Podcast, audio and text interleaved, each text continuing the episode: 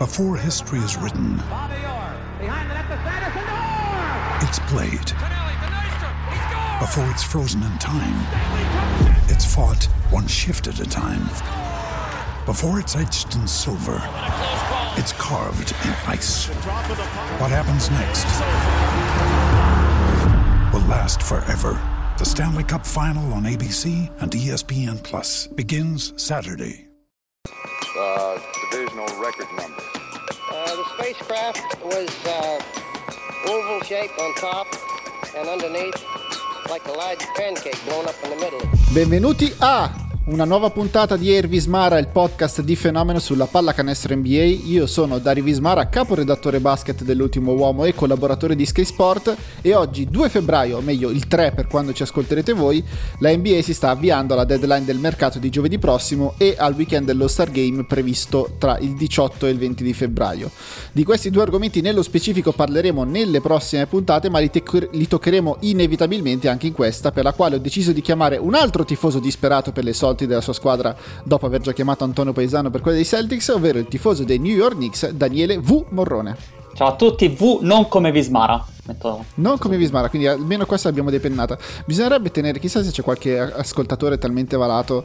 Ovviamente conoscete Daniele perché è uno del co-host di Lobanowski insieme a Daniele Manusia, il podcast tattico di calcio di fenomeno.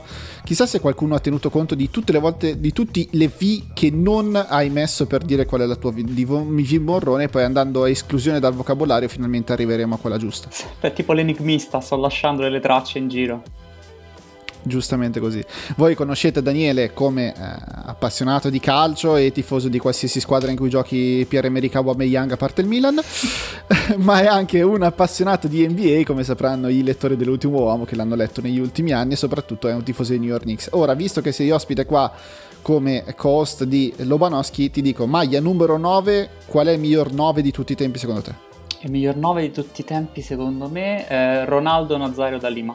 Ah, ok, però dicevi sul calcio, io certo. dicevo anche sul basket. Scusa, mi hai detto Lobanowski, quindi sai, deformazione Giusto. professionale. Ci sta, vabbè, quello è facile però. Sì. Eh, sperando, incrocio le dita, forse RJ Barrett. Addirittura mi fai il gancio addirittura. Potevi dire, se, ti dico, secondo, Bo, se secondo The Athletic il migliore di tutti i tempi è Bob Pettit, che però è un giocatore che noi non abbiamo no. potuto vedere, diciamo, su base continuativa. Tra quelli che abbiamo potuto vedere noi c'è Tony Parker, che è un 9 leggendario e io cito comunque per ricordarvelo perché sicuramente gli ascoltatori se lo saranno dimenticati che Andrea Bargnani e Brooklyn Nets ha indossato la maglia numero 9. Lo diciamo questa Così. cosa che tu mi hai mandato il messaggio con Andrea Bargnani per dirmi che sarebbe stata la puntata Andrea Bargnani? Esattamente. Okay. In tutto questo è la puntata numero 9 di Ervis Mare, per questo c'era questo collegamento.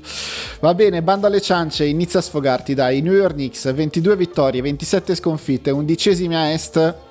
Ti dico subito, è stato svelato il grande bluff, il grande bluff della passata stagione?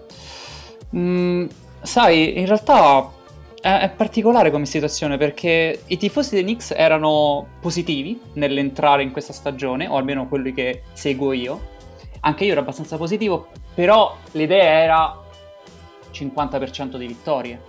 Quindi l'idea era che comunque ci sarebbe stata una piccola regressione generale rispetto alla scorsa stagione, che ricordiamo i Knicks sono andati ben oltre le più rose aspettative, anche perché avevano delle situazioni di uh, varianza particolare, ovvero alcuni giocatori mettevano qualsiasi cosa, tra cui Randall, che è diventato non l'NBA, e gli avversari non mettevano quasi niente in alcune situazioni chiave come i tiri da 3. E se tu hai percentuali a favore nei tiri da 3 avversari, come sappiamo ormai nell'NBA moderna, la tua difesa è molto aiutata.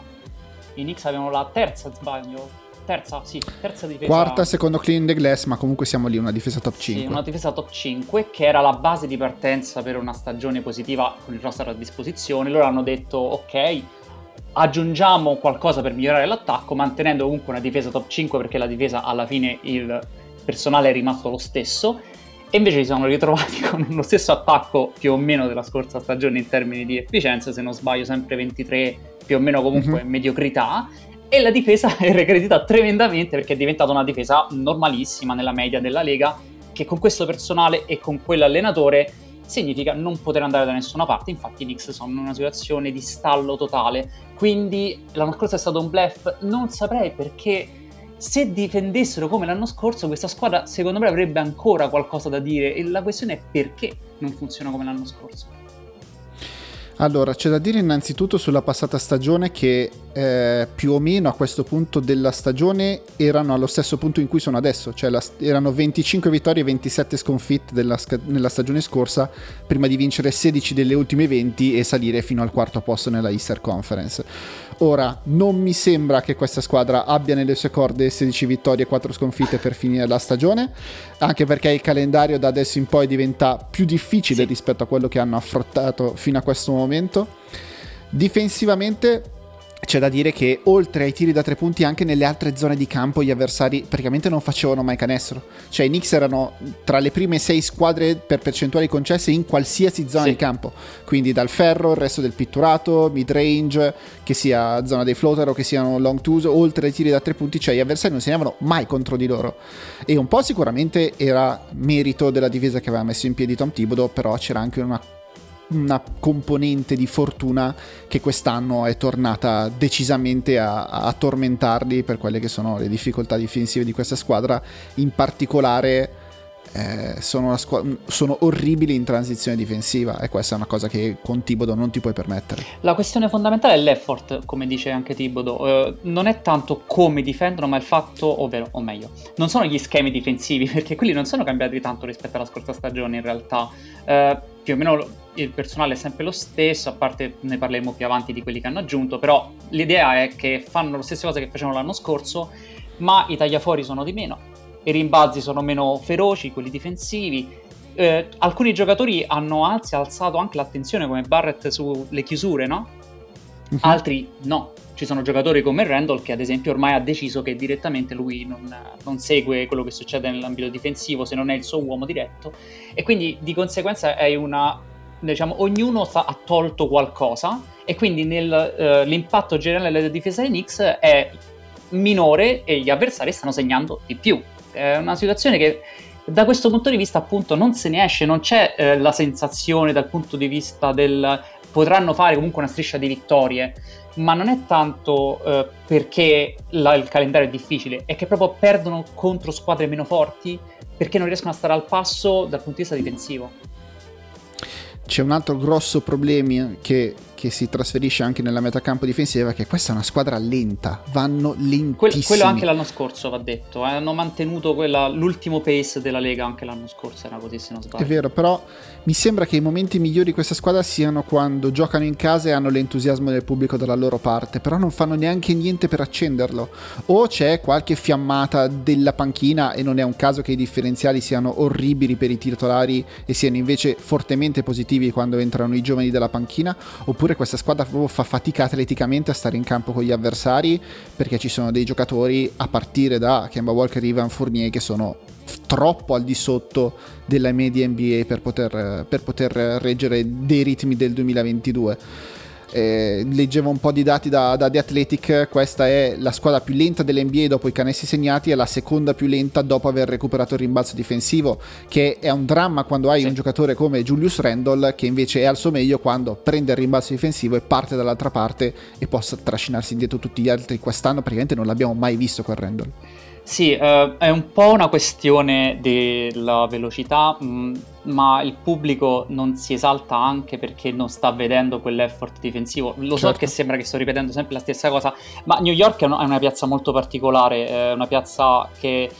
è a Manhattan, la squadra, mm-hmm. gioca nella più importante arena dell'NBA, ma ha un atteggiamento molto working class nella tifoseria, eh, colletti blu come dicono in America, cioè è una squadra che ha bisogno di eh, fomentarsi sulla eh, difesa, su rimbalzi, sul far faticare gli avversari perché così si esalta il pubblico della, del Madison Square Garden. Non è un caso se le, le, tre versioni migliori dei New York Knicks sono versioni difensive, quella degli anni 70, quella della prima metà degli anni 90 e quella della seconda metà degli anni 90 sono sempre state versioni in cui comunque eh, dovevi sudare per fare punti a, a, al Madison Square Garden. Questa squadra invece, non, a, non, riuscendo a dare degli stop difensivi, non riuscendo a, a creare una dinamica di attrito nei confronti degli avversari, perché come dici giustamente tu, è vero, sono anche lenti, poi non riescono a gestire fisicamente con Fournier che è un, un tronco, non può proprio muoversi lateralmente, e Kemba Walker che ha sempre stato un problema dal punto di vista difensivo.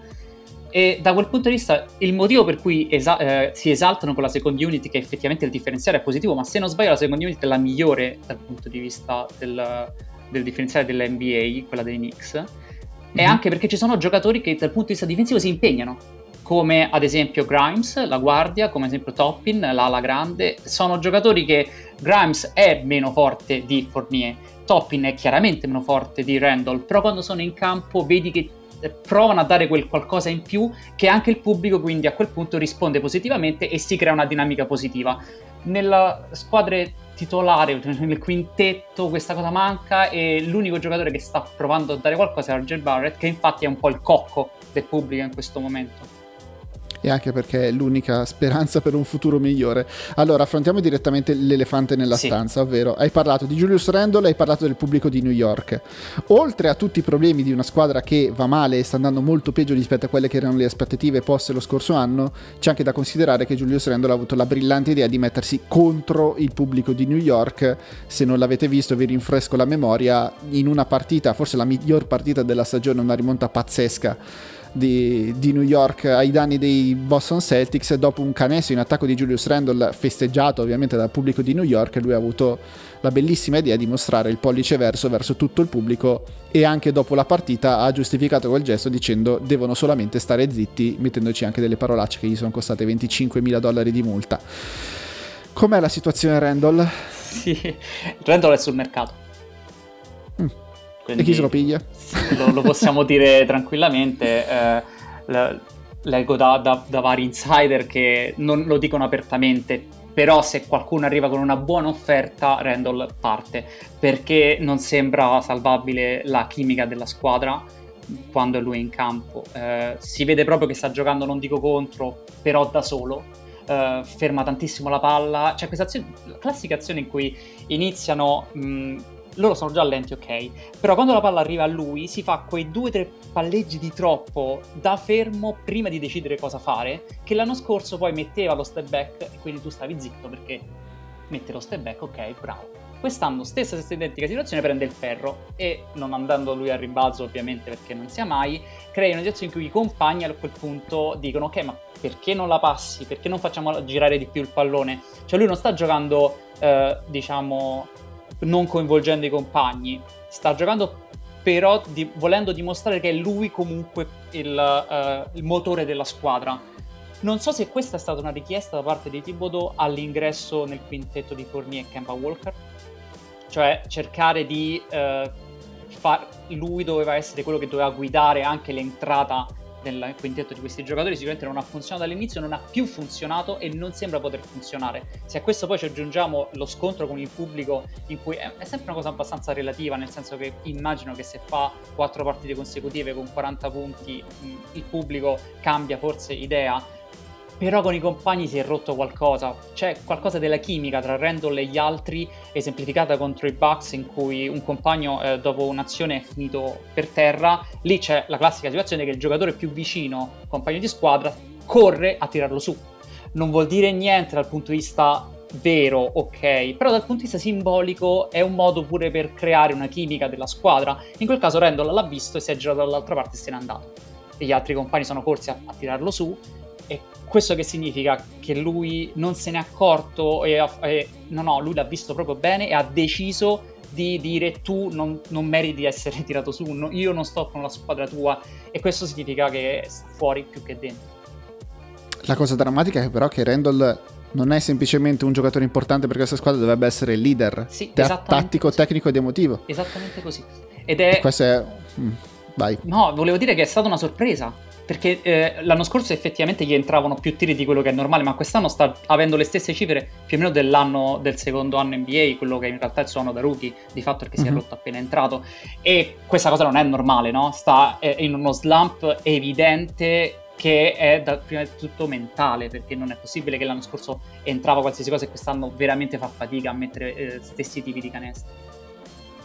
Le, le cifre sono drammatiche dal punto di vista delle percentuali. Lui è passato da un'efficienza eh, un'efficienza effettiva del 51.6% al 46.7% di quest'anno, da 3 tira col 30% mentre lo scorso anno era col 41% con lo stesso numero di tentativi, soprattutto segna praticamente 6 punti in meno a partita pur prendendosi solamente due tiri in meno rispetto all'anno scorso è, passato dall'essere uno dei migliori giocatori NBA perché in tutto questo lo scorso anno non solo è stato votato come giocatore più migliorato della stagione ma era anche secondo quintetto all'NBA a essere uno dei peggiori giocatori dell'NBA senza alcuna discussione.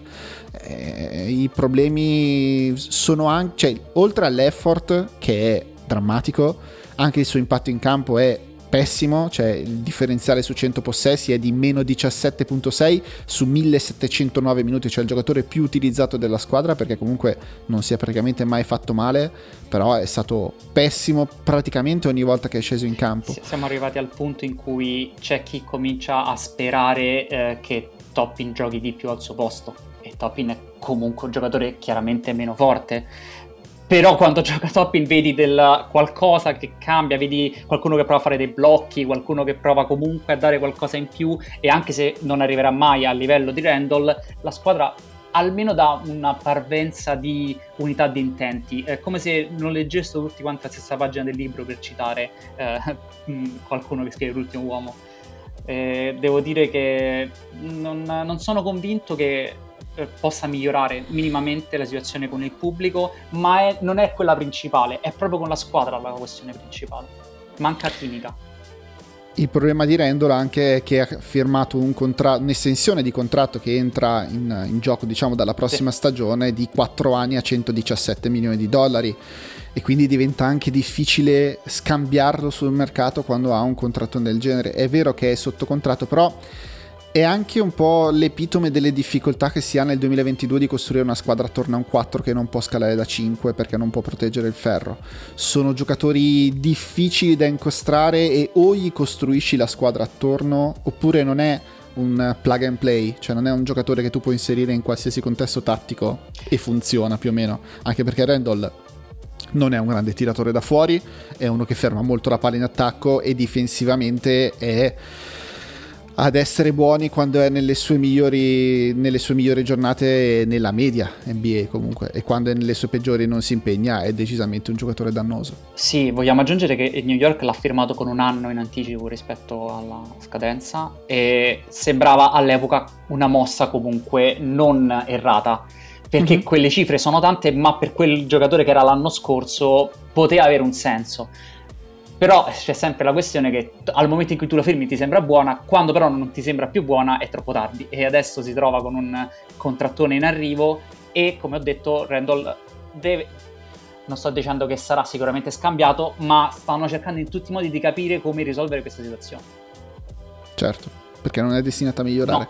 C'è da spezzare una lancia a favore di Randall e a questo passiamo anche alla seconda parte di questo blocco, diciamo sui Knicks, che è il fatto che Tom Thibodeau non è che gli abbia reso facilissima la vita, perché eh, noi sappiamo Tom Thibodeau uno dei suoi pilastri è la protezione del ferro e la protezione del ferro si ottiene, visto che Randall come 4, mettendo sempre un 5 fisso in campo. Randall ha giocato il 90% dei suoi minuti con un lungo di ruolo diciamo al fianco, quindi che fossero o Mitchell o Gibson o Noel. E, e nei minuti che ha giocato invece insieme a un 4 come Obi Toppin i suoi tiri al ferro sono passati dal 21% suoi, della sua dieta di tiri al 43%. Eh, Randall è un giocatore di avvicinamento a canestro, dà il suo meglio quando può utilizzare il suo fisico per arrivare al ferro e spazzare via più o meno qualsiasi cosa si trovi, ma se sulla sua strada, oltre al suo diretto avversario, c'è sempre anche un lungo avversario in aiuto perché eh, Mitchell Mitchell Robinson campeggia sotto il canestro diventa anche più complicato per lui, specialmente nello slump eh, tecnico e mentale in cui è in questa stagione. Quindi ti chiedo, secondo anno di Tom Thibodeau, allenatore dell'anno in carica, come lo vedi? Beh, è, è dura, è, è tosta perché è difficile da spiegare e anche lui fa fatica a spiegare le sue stesse scelte eh, non so se tu hai notato, in conferenza stampa a volte deve giustificare situazioni talmente chiare che poi fa fatica lui stesso. Ad esempio, eh, quando Campbell Walker è sparito dalla rotazione e poi è tornato, ha fatto una buona partita ed è ritornato a essere fisso in rotazione. Quindi c'è qualcosa che non va. Evidentemente, se stava fuori prima era evidente che non poteva stare in campo. Non è che basta una sola partita per farlo tornare a 20 minuti di media, no? Com'è possibile? Perché lui c'era lì, convinto... lì però c'era, c'era, la questione del Covid. Sì, sì, nel sì, senso esatto. che era nelle settimane in cui praticamente non aveva nessun altro a disposizione. Lui, pur di non far giocare Kemba Walker, ha fatto giocare Miles McBride per minuti consistenti in campo e tenendolo in panchina per 48 minuti. Sì, eh, ci aveva provato effettivamente. E, come dicevi, il centro non soltanto deve essere sempre un centro, ma deve essere un centro eh, fisico e difensivo più che un rim runner in realtà. Eh, a lui gli piace proprio uno che stia sotto canestro dall'inizio alla fine, sia in attacco che in difesa, e quindi fai fatica anche effettivamente ad avere il, la, il pitturato libero a quel punto. E giocando con Noel che non riesce a prendere il pallone e, o con Mitchell che sta avendo problemi evidenti fuori dal pitturato, fai veramente fatica ad attaccare. Però è anche vero che era forse prevedibile questa cosa del secondo anno del tipo, dai, possiamo, adesso lo possiamo dire. Sì, sì, sì. Tutto il bene del mondo per un allenatore che è un personaggio dell'NBA di questi anni, che anche nel suo essere matto eh, ci fa piacere che ci siano questi personaggi. Era un muro che era destinato ad essere preso in faccia. Non, non se ne può veramente uscire perché la, le rotazioni sono sempre le stesse e i veterani devono giocare più dei giocatori giovani. Se il giocatore giovane fa una buona partita, non è detto che quello dopo debba giocare. Se un giocatore ha una nomea, come ad esempio eh, Emmanuel Quickly ha la nomea di eh, plug and play, cioè lo fa entrare a partita in corso per accendere un po' la situazione e poi lo fa uscire. E farà quello dall'inizio alla fine della stagione, non cambia mai il suo status e questa cosa funziona per più o meno tutti quanti e va bene fin quando le cose vanno bene, quando le cose non vanno male ti crolla tutto il castello davanti e non sai come cap- eh, riprendere la situazione in mano e quindi eh, non c'è alla vista un miglioramento perché non c'è stato nessun vero cambiamento. L'unico che è riuscito a guadagnarsi qualcosa è Grimes nelle ultime mm-hmm. settimane e anche perché è il giocatore di Tibodo praticamente, cioè è una, un giocatore che si impegna molto in difesa, che in attacco chiede poco il pallone ma ha un ottimo tiro da fuori, molto veloce nella meccanica, quindi non, molto compatto, non chiede neanche tanto tempo e quindi piace questa cosa. Ma per il resto tutti gli altri stanno facendo fatica a, a, cam- a cambiare qualcosa nella sua testa e quando va bene ok, adesso non so, è difficile proprio da spiegare, come fai a spiegare perché non gioca Quickly come titolare per 30 minuti invece di Kemba Walker? 唉。L'unica cosa che mi viene da pensare è che difensivamente Quickly non gli dà quello che lui vuole sulla palla. Non è un caso che Alec Burks sia partito così tante volte in quintetto, lui l'ha detto anche esplicitamente, voleva una, per una questione di fisica, di stazza, voleva un giocatore al punto d'attacco che potesse marcare gli avversari, però Alec Burks con tutto il bene che gli si può volere non è una point guard. No. E in attacco poi si vede, cioè il dato che, che, ho, che ho, letto su The Athletic è agghiacciante, eh, sono quando nei minuti in cui ha giocato da point guard Alec Burks, i Knicks prendono un tiro di media con 19.4 secondi, cioè ci mettono 19.4 secondi a prendere un tiro. Sui 24 del cronometro capisci che devi arrivare sempre, costantemente, agli ultimi 5 secondi del cronometro perché non riesci mai a creare niente prima, non riesci a creare un vantaggio, quindi sei sempre costretto a prenderti un tiro difficile, eh, inevitabilmente poi lo, lo, subisci pesantemente. E in, da questo punto di vista è mancato tantissimo Derrick Rose e non è un bene che sia mancato così tanto no. un Derrick Rose ultra trentenne e anche Nerlens Noel che era stato uno dei segreti della difesa dello scorso anno è sempre alle prese con un ginocchio malandato e le, quelle due assenze lì sono pesate tantissime e Thibodeau ha avuto la colpa di non sapergli fare fronte. No, ma neanche dal punto di vista della creatività, perché ok, non vuoi far giocare i giovani, va bene, uh, RJ Barrett non può più essere considerato un giovane, no? Ormai siamo uh-huh. a tante, tanti minuti alle spalle capisci che questa squadra ha bisogno di qualcuno che porti il pallone di più, perché Burks non può farlo, perché Randall non deve farlo assolutamente, proviamo a dare più palla in mano a, a Barrett. Vediamo cosa succede se lui è quello che inizia di più l'azione invece che essere uh, più lontano e poi iniziare con il cronometro già che è andato. E questa cosa si vede a tratti, non ci ha spinto mai, non, non c'è mai un'idea un po' fuori dal, dal, dal, cilindro che aveva già da inizio stagione. È la stessa squadra che noi avevamo immaginato che sarebbe stato con giocatori che hanno floppato come Walker e Fournier e quelli che stanno migliorando lo fanno con un livello talmente graduale come Grimes che non ti fa cambiare la dinamica. Sì, il fatto poi che non... Cioè, la, la, la, colpa principale che gli do è che non aver mai neanche cercato una strutturazione diversa da quella del 5 fisso di fianco a Randall è, è drammatica. Cioè, con, con, tutti i problemi che hanno avuto i Los Angeles Lakers quest'anno, però almeno ci hanno provato a mettere LeBron James da 5, giusto per cambiare, per vedere l'effetto che fa. Questo i Knicks non l'hanno proprio mai provato ed è sempre stato ostinatamente nel dire dobbiamo semplicemente fare meglio quello di cui, dobbiamo, di quello di cui siamo capaci. Che, che eh, va detto che è un po' play the right way, che è un po' anche l'idea del basket di New York, no? ok, mm-hmm. va mhm. bene, però se le cose non vanno bene, come fai? No, certo. Parlando un po' de, diciamo, delle cose che stanno andando bene però all'interno della stagione dei Knicks, qualche eh, aspetto positivo da parte dei giovani è arrivato. Abbiamo parlato di, di RJ Barrett che sicuramente è, è quantomeno in linea con la, con la, scorsa stagione con dei picchi, ha avuto un po' di settimane in cui sembrava perso, però nelle ultime si è un po' ripreso. Eh, Immanuel Quickly il suo differenziale su 100 possessi è di più 18.2 quindi inevitabilmente ha un impatto è di più 16.2 anche quello di Obi Toppin e anche McBride pur in 122 minuti è più 16.9 ti dico di questi giocatori più Grimes quali di questi può far parte davvero dei Knicks sui quali costruire? Da quello che abbiamo visto, necessariamente Barrett deve essere la pietra angolare. Lui mi dà l'idea di essere più una, un, un, aiuto ad un giocatore franchigia che il giocatore franchigia, ma è anche vero che non gli hanno mai dato le chiavi per dimostrare di poter essere il giocatore franchigia, quindi lo vedremo. Lui necessariamente, eh, uh, Quickly eh, e Grimes sono qualcosa di interessante, mettiamola così. Mm-hmm. Non sappiamo se sono dei titolari NBA già fatti e finiti, Quickly probabilmente lo può diventare. Grimes mi dà l'idea di essere qualcosa per poterlo fare perché quello che sa fare lo sa fare molto bene, che è una delle cose con cui tu ti assicuri una carriera in NBA di, di buon livello. Però è ancora presto, diciamo così. Toppin ha chiaramente un limite dato dal fatto che innanzitutto non è, ha 24 anni Top Mm-hmm. Non, è giovane perché è al secondo anno in NBA, ma è un giocatore già fatto. Non penso che possa avere una crescita esponenziale nel suo livello. Semplicemente quelle cose che sa fare le può fare un po' meglio, ma è, eh, per come sta andando l'NBA è più eh, un giocatore da secondo quintetto che può appunto dare qualcosa.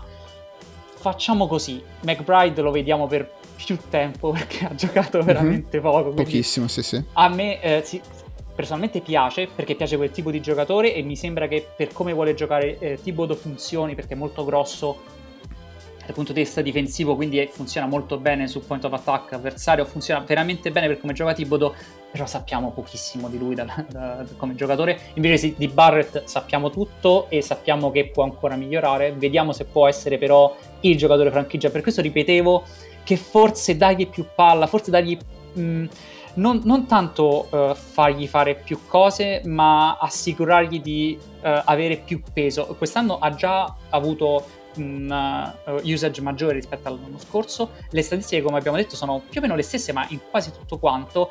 Eh, è l'occhio che è diverso. Quando lo vedi, capisci che c'è qualcosa di diverso. Quando va a canestro, lo fa in modo più sicuro. Quando tira, la meccanica di tiro è giusta. Poi il tiro magari non entra. C'è avuto uno slump di buon tre settimane preoccupante, ma ne è uscito con sempre la stessa meccanica e le cose quando funzionano con Barrett. Devo dire che la squadra ha qualcosa su cui costruire, non, ha, eh, non, è un deserto, non è Indiana che se dà via i giocatori poi non sa con cosa farci. Qui un nucleo giovane secondo me c'è, la questione è che manca il giocatore franchigia. E abbiamo capito che non è Randall, vediamo se sarà Barrett.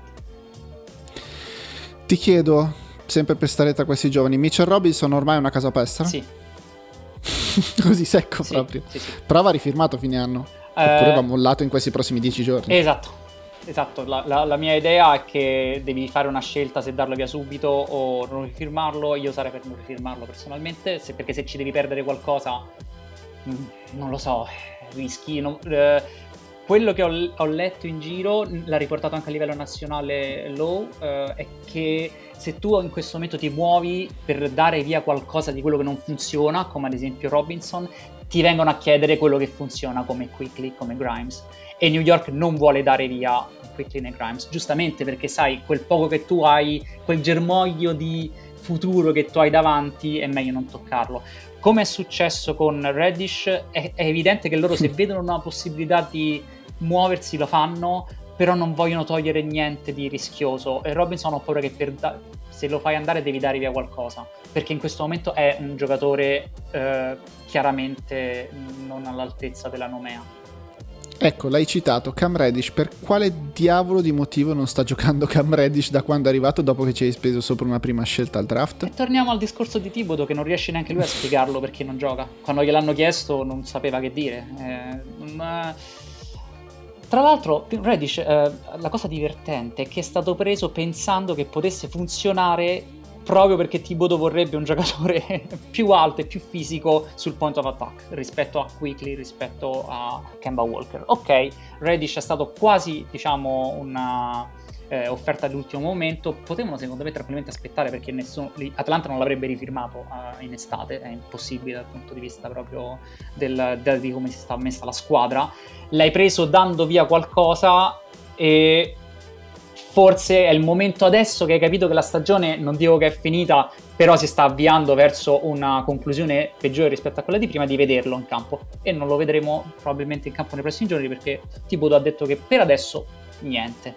Che fai? Lo spingi eh, togliendo qualcuno dalla rotazione perché forse non gioca perché i giocatori sono troppi, che era una delle questioni. Burks è un giocatore che gioca anche perché sta sul mercato non soltanto mm-hmm. perché eh, è, è, più esperto, è un cocco di Tiboto, ma perché lui è un giocatore che può funzionare in una contender, dalla panchina ovviamente, ma può funzionare e quindi in questo momento deve giocare per vedere il suo valore di mercato. Reddish che l'hai preso, forse stanno aspettando, però prima o poi lo dobbiamo vedere in campo, se no come fai a rifirmarlo?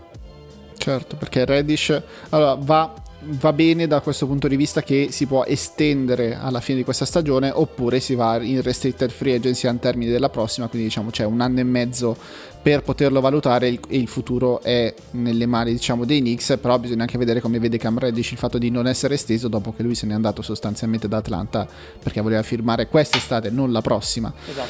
e, ehm, vedremo è una delle questioni ha giocato solamente 14 minuti eh, diciamo che contano quindi quelli che vengono considerati da, da Cleaning the Glass che toglie tutto il garbage time 14 minuti in da quanto è arrivato praticamente un mese oramai sì, eh eh, non, non, ha veramente senso che, che, non sia ancora stato messo in campo. Ti faccio un'ultimissima domanda proprio per quella questione di abbiamo tanti giocatori che vedono il campo, abbiamo una rotazione a 10, magari qualche trade che possa mettere assieme tre di questi giocatori per uno solo potrebbe avere un senso, ma tu in questa situazione lo prenderesti Russell Westbrook? No. Spiace no. no. Neanche per liberarti del contratto di Fournier? Eh, sono, sono sincero, eh, l'idea di liberarmi di Fournier, Kemba Walker e magari qualcun altro se riescono a metterlo in mezzo. Eh, Burks è quello che fa rientrare i conti. Cioè questi sì. tre, Burks, Fournier Kemba Walker per Russell Westbrook è una trade che funziona. Però purtroppo infilare in questa squadra con questa situazione anche di chimica un giocatore eh, istrionico, diciamo così, come Russell Westbrook, ho paura che finisca per far scoppiare tutto in mano a Tom Thibodeau e rischi poi di dover fare una scelta se mandare via lui o mandare via altri giocatori. Non è proprio il caso, se, do- se dobbiamo vedere qualcosa in un futuro tra i giocatori giovani e dobbiamo far giocare i giocatori giovani, Russell Westbrook non è quel giocatore che ti assicura di avere una crescita dei giocatori giovani. Io preferirei eh, a questo punto dare via qualcosa di, che fa più male per provare a prendere qualcosa tipo Branson o un, un giocatore su cui tu aggiungi al core giovane più che mm-hmm provare a fare un ultimo all-in e sperare di arrivare ai playoff con una squadra che sta chiaramente in una situazione drammatica dal punto di vista della chimica e quindi non ci metti dentro Russell Westbrook personalmente. Neanche se lo metti al posto di Julius Randle? Posso che per i Lakers non avrebbe alcun senso, però... Quello, quello è, un discorso diverso, quello è un discorso diverso perché a quel punto conta la lunghezza del contratto, molto semplicemente. Mm-hmm ci sta. Anche perché Russell Westbrook il prossimo anno eh, guadagnerà 47 milioni di dollari, ma poi dopo quello almeno scade e in qualche modo puoi anche sperare esatto. di girarlo da qualche altra parte, o almeno ci provi. Va bene, direi che abbiamo parlato abbastanza dei New York Knicks, anche perché non è esattamente l'argomento più divertente che abbiamo in NBA in questo momento, è invece decisamente più divertente parlare dello Star Game, perché poi vederlo in campo è un'altra cosa, ma almeno parlare dello Star Game è sicuramente sempre un argomento di discussione che in questo periodo dell'anno funziona particolarmente e accende anche un po' di discussione, diciamo. Allora, Eh, sono stati già annunciati i 10 titolari della partita. A est ci sarà Trey Young, DeMar DeRozan, Kevin Durant, Giannis Antetokounmpo e Joel Embiid con l'asterisco che Durant molto probabilmente non lo vedremo in campo. A ovest invece sono stati votati Steph Curry, Jamorant, Andrew Wiggins, LeBron James e Nikola Jokic. Ricordiamo che questi 10 giocatori poi verranno rimescolati dalle due squadre scelte da LeBron James e da Kevin Durant che sono i più votati dai tifosi insieme a tutte le riserve si ricreeranno creeranno poi il team LeBron e il team KD che si affronteranno poi in campo. Giusto per commentare un attimo i titolari, che direi, dice, direi almeno su 8 di questi, su 10, non c'è alcuna discussione che siano eh, meritevoli del, quinta, dei, del posto titolare allo Stargame. Ti chiedo, che idea ti sei fatto della presenza di Andrew Wiggins tra questi 10 e di quella di Trey Young da titolare? Eh, è particolare perché Wiggins non è neanche il secondo miglior giocatore della sua squadra ma neanche il terzo se Clay Thompson sta in piedi. È vero, è incredibile. Eh, tolte le, le, questioni di tifo esterno che vota come se fosse Yao Ming, eh, c'è, c'è, forse un'idea che ci siamo fatti fuori dai circoli NBA, che noi che siamo fuori forse non ci accorgiamo dell'impatto che sta avendo sulla stagione, ma visto da qua che lui stia dentro al posto di Draymond Green eh, o non so, un altro giocatore come Gobert o Towns, cioè è strano, perché certo. non soltanto perché sono chiaramente giocatori più forti, ma perché sono giocatori più forti nelle squadre di riferimento e lui, come abbiamo detto, non è neanche il secondo migliore della sua squadra bisogna aggiungere il fatto, non so se l'avete captata questa cosa, ma eh, Andrew Wiggins è stato votato, cioè è entrato dentro tra i titolari grazie al voto dei tifosi che lo hanno fatto arrivare al terzo posto tra le ali della Western Conference, grazie al diciamo la sponsorizzazione di un cantante coreano del K-pop che si chiama Bam Bam, se non ho capito male il nome, che con i suoi endorsement sui social ha fatto in modo che arrivassero i voti decisivi per mandare Andrew Wiggins titolare allo Stargame. Allora, mi viene da dire, ovviamente non se lo merita, no. forse non si meriterebbe neanche un posto tra le riserve, giusto se lo vuoi menzionare, giusto per fare un po' l'hipster, però ti fa capire anche di che cosa significa giocare per un big market team big market team. Rimane sempre un po' aleatoria questa immagine del big market in cui i giocatori vogliono sempre andare a giocare, però eh, citando, citando Ligabue anni di fatiche e botte vinci casomai mondiali questa volta vinci casomai un posto allo Stargame perché semplicemente giochi per i Golden State Warriors che hanno una partnership con un uh, cantante K-pop in Corea che ti fa arrivare allo Stargame e quindi per la prima volta nella sua carriera Andrew Wiggins potrà vantarsi di essere un all-star. E quando si ragiona su perché i giocatori vogliono andare nel big market ricordatevi di Andrew Wiggins che forse per l'unica volta andrà allo Stargame proprio grazie a quello che è successo nel giocare di fianco a Steph Curry e Draymond Green e tutti gli altri. L'altra cosa su cui ti chiedo è, tu il posto da titolare a Trey Young l'avresti dato oppure no? Sarò sincero, sì. Ah sì? sì? Io avrei detto di no. Eh, so, lo so, però mh, ci ho ragionato un po' anche quando abbiamo preparato queste riserve, ci avevo ragionato un po' e effettivamente perché cos'è lo Stargame? Per quello che è diventato adesso Trey Young, ovvero dal punto di vista dello suo status a est, per me ha senso che possa essere considerato la seconda migliore guardia a est, ci può stare. E quindi eh, andando avanti rispetto ai playoff dell'anno scorso, sull'onda lunga di quei playoff, eh, può starci, non, non, non, trovo nulla di incredibile, non è a livello di Wiggins, diciamo così. No, allora sicuramente non è scandaloso tanto quanto, eh, io l'avrei punito, tra virgolette, per eh, il record di squadra, perché comunque sì, solamente sì, adesso gli Atlanta Hawks sono tornati tra le prime 10 a est, che con il livello di talento che hanno a disposizione era abbastanza vergognoso, e il livello di impegno difensivo che ha messo in campo Trae Young in questa stagione siamo sotto il livello Randall, più o meno. Lo so, è difficile, e... non ne sono sicuro di questa cosa, però te la lascio passare.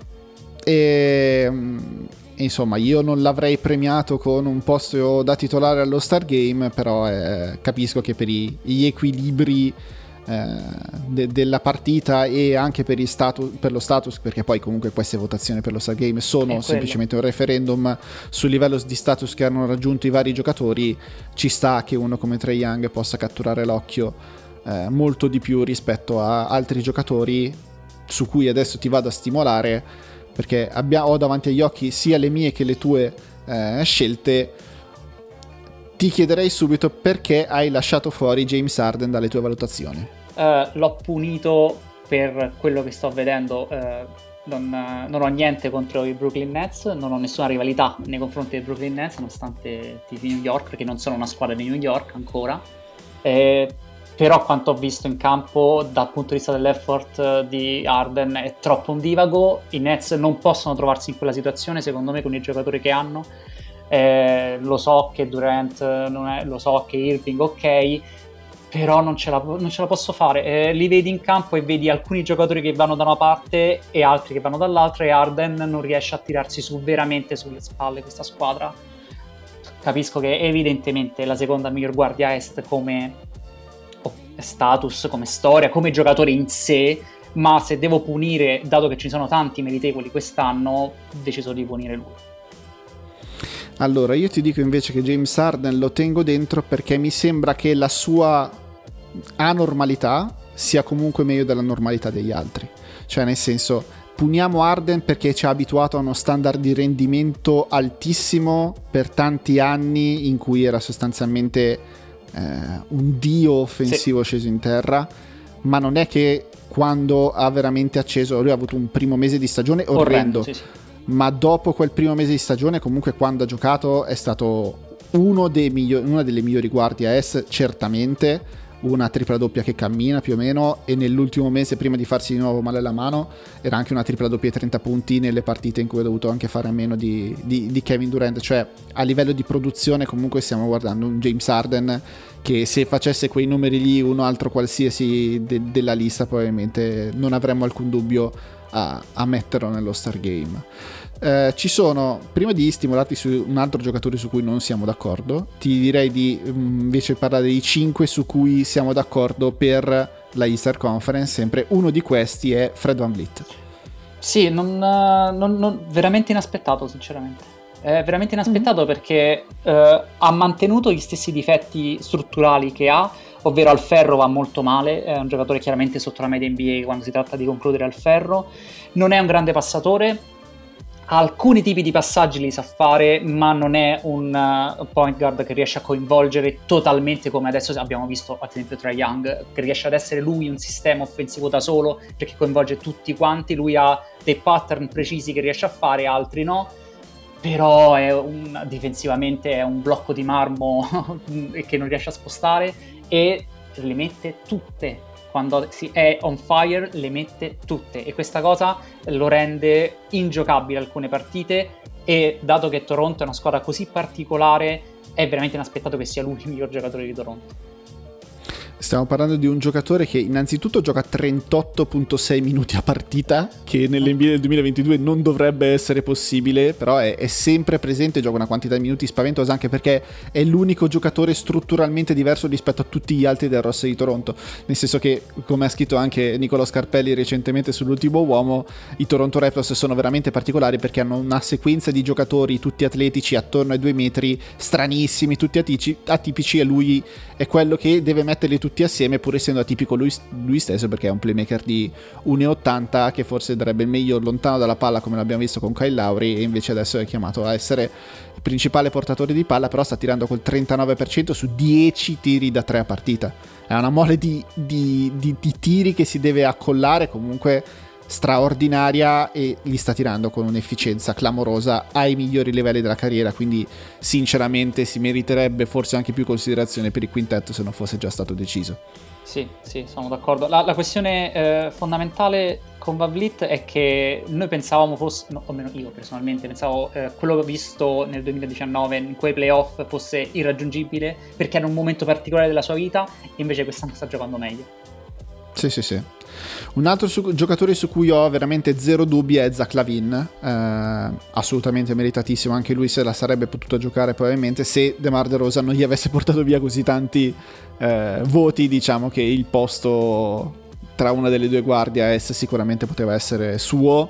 Eh, pochissimo da dire, sta continuando ad avere una stagione di altissima efficienza eh, giocare anche un pochino di più lontano dalla palla lo sta aiutando a mantenere comunque percentuali molto molto alte e, e, comunque una nota di merito alla maturità di accettare che sia arrivata un'altra stella di uguale grandezza nella sua squadra e aver fatto zero problemi per il fatto che tira un pochino di meno rispetto alla scorsa stagione. Sì, e tra l'altro si accende quando serve a Chicago che si accenda e ha la capacità di lasciare invece totalmente la, lo spotlight a De Rosan quando serve questa cosa. Quando non c'è De Rosan lui mette l'acceleratore e poi, a essere sinceri, è un giocatore spettacolare. Proprio l'occhio uh-huh. ti dice che questo va allo Star Game perché te lo vuoi vedere con altri giocatori forti. È uno di quelli che quando gioca con i giocatori forti in una partita che non ha nessun senso dal punto di vista del punteggio, sai che almeno due o tre cose fighe te le fa in campo e secondo me eh, ci sta in una scelta per giocatori che vadano a fare queste cose, lui è uno dei primi che mi viene in mente. Allora, partiamo, passiamo alle altre due guardie, cioè altre due ali di cui non abbiamo ancora parlato, su cui però c'è pochissimo sì. da dire secondo me perché è chiaro che siano meritevoli dello Star Game. Uno è Jimmy Butler, leader, leader della squadra con il miglior record nella Easter Conference Miami Heat, anzi non lo sono più perché stanotte hanno perso e Chicago è tornata prima, comunque a Est non ci si capisce più no, niente, ora che ci ascoltate potrebbe, potrebbe essere cambiato tutto di nuovo, però Miami ha perso le ultime tre eh, Jimmy Butler comunque quando c'è stato ha saltato lui diverse partite per problemi fisici, però quando c'è stato è sempre stato Jimmy Butler perennial All-Star di cui non si deve neanche discutere. Sì, io per quanto riguarda lo Star Game, soprattutto in questa stagione con il Covid e tutto quanto, non mi faccio molti problemi per le partite saltate se sono comunque un numero relativo e quando si è visto in campo Butler non sto dicendo che eh, arriva a un livello MVP, però se Miami è là sopra è perché c'è Jimmy Butler, non perché riescano da soli a, fa- a fare quella cosa, secondo me. Eh, senza Jimmy Butler non esiste questa Miami e va premiato sempre, sempre e comunque.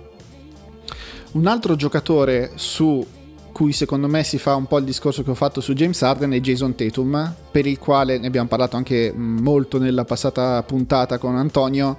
Eh, diciamo che la normalità a cui ci ha abituato è talmente alta che adesso che forse ci sono stati dei mesi in cui è stato un pochino sotto i suoi standard, specialmente dal punto di vista delle percentuali, sembra che stia giocando male, ma comunque le cose che fa Jason Tatum in campo le possono fare veramente pochi in giro per l'NBA. Sì, devo ammettere che eh, ho, ho fatto questo pensiero anche io, ho detto non ci dovrebbe stare per come sta giocando, ma comunque come sta giocando è meglio rispetto agli altri che sono il, il, convocabili, diciamo così, e quindi l'ho inserito per forza di cose perché comunque rimane un, un, un giocatore troppo più forte rispetto alla concorrenza eh, che non è abbastanza ampia a est per non metterlo dentro.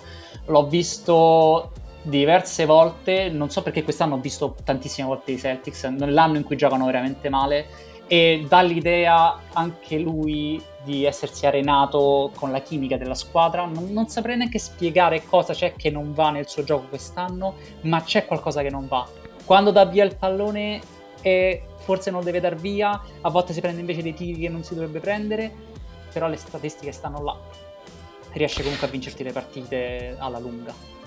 C'è anche da considerare che la batteria di tiratori che c'è attorno è veramente di basso livello. Eh. Cioè, i Celtics faticano a trovare giocatori che abbiano delle buone percentuali dall'arco e non è un caso che penso che in questa stagione nessuno come loro abbia avuto così tante partite sotto il 20% di squadra da tre punti, non ha avuto tipo 4 o 5, una cosa del genere che è una statistica agghiacciante e quindi mi rendo conto che anche quando la palla esce dalle mani di Jason Tatum non è che vada esattamente in quelle di eh, di Clay Thompson o di Steph Curry e quindi forse se la tiene anche un pochino più, lui, più lui perché se non tira lui è un problema offensivamente per i Celtics.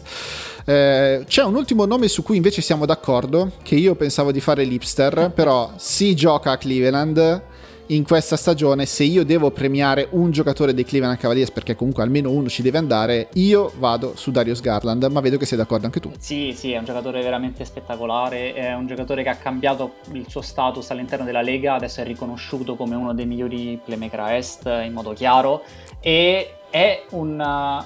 È il, non è forse chiaramente a quel livello già, ma secondo me se c'è un anno in cui possiamo dire dai spingiamolo un po' è questo Sono assolutamente d'accordo, è uno dei giocatori, miei giocatori preferiti in assoluto da vedere in questa stagione. Eh, siamo a livelli di dipendenza dalle alle sue zingarate a livelli Steph Curry più o meno, perché Cleveland non va assolutamente da nessuna parte se non c'è Darius Garland in campo.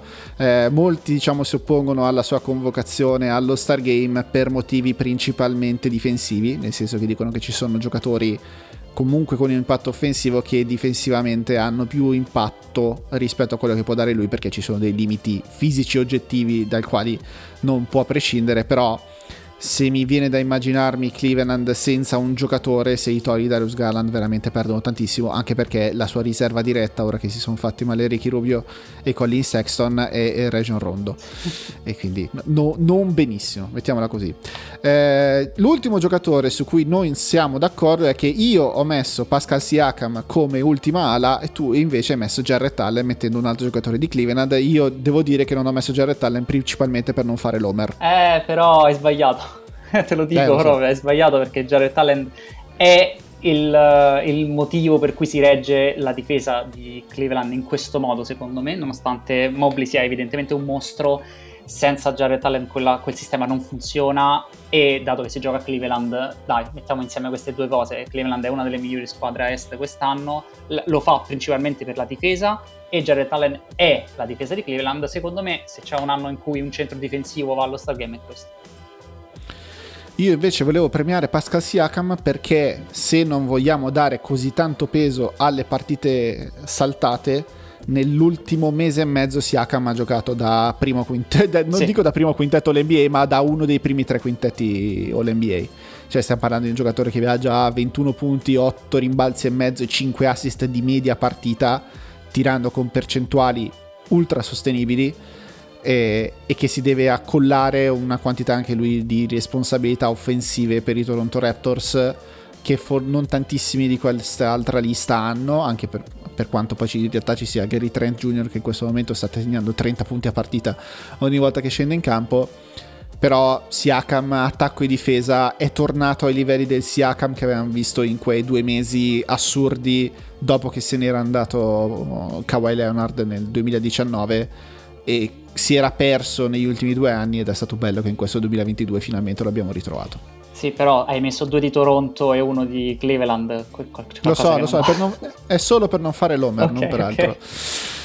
Eh, altri nomi che almeno io personalmente ho considerato c'è Drew Holiday, che però non ho voluto premiare perché la stagione dei Milwaukee Bucks insomma non è stata non è fino a questo momento entusiasmante. Stesso vale per Chris Middleton che ha ancora meno chance almeno per quanto mi riguarda rispetto a Holiday. La Melo Ball e Miles Bridges forse se lo metterebbero entrambi ma alla fine finiscono per togliersi un po' di voti e di preferenze a vicenda per quanto poi Charlotte comunque sia lì in quel limbo assurdo di squadre che c'è a est Altri due giocatori che sono stati All-Star lo scorso anno e che comunque continuano a mantenere degli alti livelli sono Jalen Brown e Bradley Bill. Eh, anche lì, per quanto mi riguarda, è una questione principalmente di record di squadra oltre che di loro rendimento personale.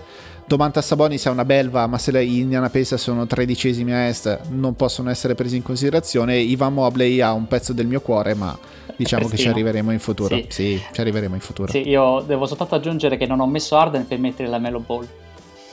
Ah, ok. Sì.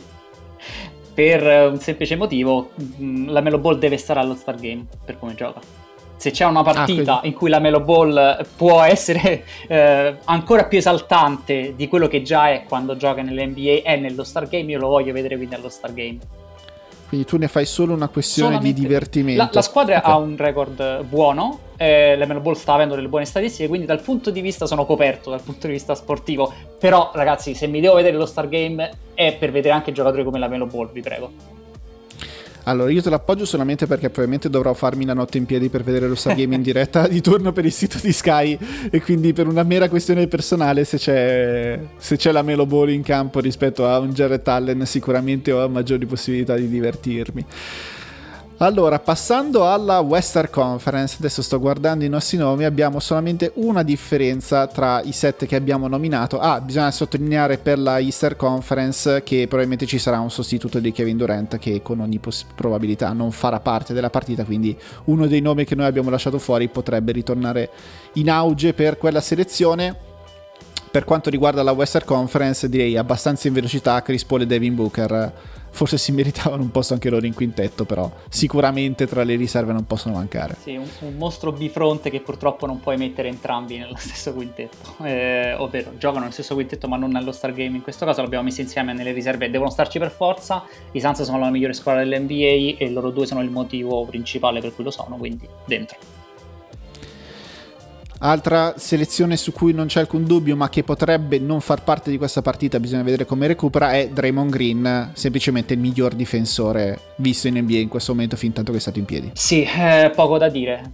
Eh, se sta al 100% non ce n'è per nessuno, anche all'80% è il miglior difensore dell'NBA. L'unico che può andare a contendere quel titolo, diciamo, è Rudy Gobert, che proprio nella sua assenza ha giustificato il fatto che eh, quanto è importante per questi Utah Jazz perché sono completamente crollati nel momento in cui non c'è stato dietro lui a toppare tutti i buchi delle falle di una difesa perimetrale ben al di sotto della media NBA. Sì, ho messo Jared Allen dall'altra parte, non possono mettere Rudy Gobert in questa. Eh, un centro difensivo del genere deve necessariamente starci secondo me, ma per status più che per lo vogliamo vedere giocare, è più per status di fatto. Assolutamente sì. Carl Anthony Towns è una scelta che abbiamo fatto entrambi, direi che se lo merita, anche perché i Minnesota Timberwolves sono comunque adesso stabilmente al settimo posto nella Western Conference e con buonissime probabilità di confermarlo anche eh, diciamo al termine di questa regular season perché Clippers, Lakers e Blazers sembrano tutte inferiori rispetto al livello che possono esprimere i Timberwolves quando sono al completo uno dei motivi è che offensivamente sono veramente una bella squadra da vedere e sono una bella squadra da vedere perché c'è Carl Anthony Towns devo dire che eh, mi piacciono questi Minnesota Timberwolves, sembra strano da dire, ma mi, ogni tanto mi guardo anche le azioni singole, gli highlights singoli di Towns soltanto per vedere come farà canestro questa volta. E è impressionante come un, con quel fisico riesca a tirare giù uh, quei palloni, veramente, veramente impressionante. Non siamo a livello forse in bid, ok, ma devo dire che è impressionante. Ultimo giocatore su cui siamo d'accordo è Luca Doncic, inevitabilmente, eh, per quanto abbia cominciato per l'ennesima volta male una stagione, principalmente per motivi fisici, nel senso che si è, ricon- si è ri- si è riproposto diciamo in condizioni non esattamente ottimali, mettiamola così, però negli ultimi due mesi comunque anche i Mavs hanno ricominciato a macinare vittorie, tra l'altro diventando anche un po' sorpresa una delle migliori squadre difensive della Lega, al momento sono quinti e con eh, diciamo il crollo verticale degli Utah Jazz che sono solo una vittoria più avanti hanno anche ottime possibilità di giocare il primo turno dei playoff con il vantaggio del fattore campo che comunque è più o meno la posizione. Io l'avevo dati addirittura terzi inizio anno a Ovest, proprio fidandomi di Luca, eh, comunque il livello che può esprimere Luca Doncic in campo pochi altri in giro per l'NBA. Sì, abbiamo fatto più o meno questo discorso con Tatum. Eh, il livello è, è, troppo più alto rispetto alla concorrenza interna e va detto che anche dal punto di vista spettacolare Doncic lo vuoi vedere in campo in un Star Game, no? Assolutamente sì. Il giocatore su cui non siamo d'accordo oh. è quello finale tra le wild card. Io ho messo Donovan Mitchell, tu hai messo DeJounte Murray. Sì, eh, ci ho pensato molto e mi hai fatto fare i compiti a casa per questo, questo, esercizio di stile, devo dire, perché mi sono andato a rivedere le statistiche di entrambi per fare il confronto, perché devo dire che è veramente da lanciare una monetina. Donovan Mitchell è il motivo per cui Utah Jazz riesce ad attaccare bene eh, in quel modo e DeJounte Murray, però è veramente eh, un giocatore che ha cambiato, ha, ha, aggiunto qualcosa al suo gioco, è cambiato qualcosa nel modo con cui si approccia e forse gli stanno stretti questi San Antonio Spurs. Sono d'accordo, però è diventato talmente importante, talmente buono Dejounte Murray che forse gli Spurs non possono permettersi di perderlo a poco. Cioè o veramente li ricoprono di scelte e di giocatori buoni oppure Dejounte Murray a questo punto della carriera te lo tieni e cerchi di costruirgli attorno qualcosa. È vero che è un giocatore particolarissimo, sì. Eh, però è una, una, dinamo che fa una quantità di cose in campo ed è in continuo miglioramento che non vuoi liberartene a questo punto dello sviluppo. Sì, due motivi per cui l'ho, l'ho preferito a Donovan Mitchell. Uno è che penso sia la miglior guardia rimbalzista dell'NBA, o almeno tra, tra quelli forti, forti, forti eh, sì. non tra gli, specialisti, e due mi esalta il modo con cui va a rubare i palloni. Mi, c'è qualcosa del primo Kawhi Leonard, ovviamente quello era un altro discorso perché tu non gli potevi neanche palleggiare davanti che ti rubava il pallone, però come lui va a recuperare palla, come le braccia sembrano allungarsi proprio all'ultimo, eh, ho voluto premiare questa cosa rispetto a un giocatore che già conosciamo lo, lo status quello che sa fare, il fatto che lui migliora nei playoff Donovan Mitchell, questa cosa secondo me... Mh, non è vero che non, che non, sta funzionando nei playoff con Mitchell, forse aiuta in generale che non ha funzionato, ma lui secondo me il suo l'ha fatto nei playoff fino adesso, però volevo un qualcosa di diverso per, per premiare un po' la difesa ogni tanto. Ok, l'unica cosa che mi viene da dire di Donovan Mitchell è che difensivamente... Appunto. Eh, era, dire che era uscito da Louisville, dal college, che si diceva questo è uno specialista difensivo con qualche sprazzo di attacco per poter rimettere la palla in mano. Una volta che si è presentato già alla Summer League con gli Utah Jazz era completamente l'opposto, cioè era una dinamo offensiva incredibile e lo è stato fin dal primo minuto in cui è sceso in campo in NBA, però la sua difesa è andata via via deteriorandosi e adesso non dico che sia un buco quando viene puntato, però si schianta veramente su una quantità di blocchi non giustificabile per quel livello di giocatore. Detto questo, per me rimane uno star. Eh, andando velocemente sui giocatori che almeno io ho lasciato fuori, che avevo considerato, uno è Anthony Davis che sta fuori principalmente per la quantità di partite che ha saltato e per il, il record negativo dei Lakers, però rimane comunque un giocatore che si è accollato una quantità di responsabilità difensive quest'anno eh, per i Lakers eh, fuori scala e forse fuori anche quelle che sono le sue possibilità fisiche in questo momento, però rimane comunque un giocatore calibro all star. Un altro che mi piange il, fu- il, cuore a lasciarlo fuori è Paul George, ma ha giocato veramente troppo poco, però quel poco che ha giocato l'ha giocato a livelli celestiali, che si meritava nettamente un posto in quintetto al posto di Andrew Wiggins se solo fosse rimasto in piedi. Anthony Edwards, che vedo anche tra i tuoi giocatori, te lo lascio dire a te. Sì, è, è qualcosa di diverso Anthony Edwards in questo momento nell'NBA. Ha qualche cosa che ha a che fare con come si comporta, la swagger che ha in campo, il fatto che si crede la reincarnazione di Dwayne Wade e il fatto che ci riesca ogni tanto a tirare fuori il Dwayne Wade che è in lui, come attacca il canestro, questa fisicalità che ha, non so se possa esistere in italiano fisicalità, questa fisicità, fisicità, scusami, okay. fisicità che ha in cui eh, forse si deve tipo spargere di olio come Adama Traoré nel calcio, in cui quindi i giocatori lo provano a placcare e scivolano, ma ho penso che starebbe tranquillamente bene anche in NFL. È un, veramente una esprime potenza però anche con il controllo, chiamando la pubblicità famosa della Pirelli. E quindi per me era assolutamente in corsa con DeJounte Murray e Donovan Mitchell per poter stare nel posto. È uno che già dall'anno prossimo mi, mi aspetto che se il, se il, record di Minnesota sale ulteriormente si può guadagnare un posto fisso per i prossimi 5 anni di All-Star Game senza grossi problemi. Eh, un altro giocatore che ha giocato abbastanza bene fin tanto che ha giocato, ma non abbastanza, non abbastanza è Brandon Ingram a New Orleans, che comunque i Pelicans in qualche modo sono ancora lì che se la possono giocare per un posto al play-in, che considerando il fatto che hanno giocato tutta la stagione senza Zion Williamson è comunque un risultato tra virgolette notevole. Un altro giocatore che eh, è, sono due anni oramai che è calibro all star, ma per motivi del resto della squadra che ha deciso di non giocare più a vincere, è Shagigius Alexander, che anche lui ha un posto speciale nel mio cuore perché è uno dei giocatori che preferisco di più in assoluto, però eh, non, me- non, appena ha un piccolo problema alla caviglia, un piccolo raffreddore lo fermano per tre settimane perché altrimenti rischiano di, per- di vincere troppo. Sì, il Dejounte Mari di Oklahoma, possono fare un sì. gemellaggio con San Antonio. Decisamente sì. Va bene, abbiamo superato la nostra oretta di chiacchiera. Io ringrazio solamente Daniele Vornore e gli chiedo se c'è qualcos'altro che vorrebbe aggiungere e togliersi, diciamo, dal cuore. Uh, sì, uh, Jokic in questo momento è la cosa più bella che si può vedere su un campo da basket.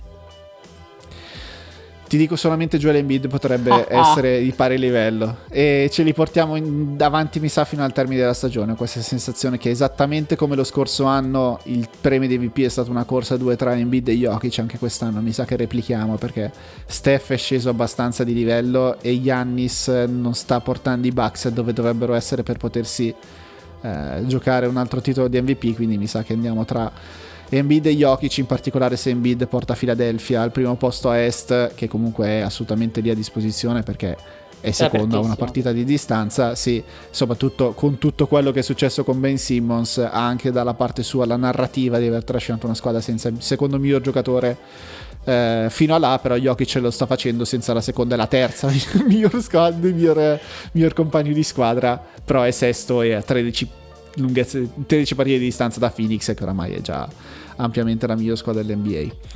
Va bene, è tutto. Io ringrazio Daniele V. Morrone. Eh, ma grazie a te che mi hai fatto venire a sfogarmi sui Knicks. Che, che posso dire ancora? Penso niente, aspettiamo solamente che magari arriva qualcosa dal mercato per poterne parlare di nuovo in futuro, ma se no per il resto direi che abbiamo già detto abbastanza tutto quello che c'è da dire su New York Knicks. Noi ci risentiamo tra un paio di settimane a deadline del mercato conclusa di nuovo qui a Air Vismara.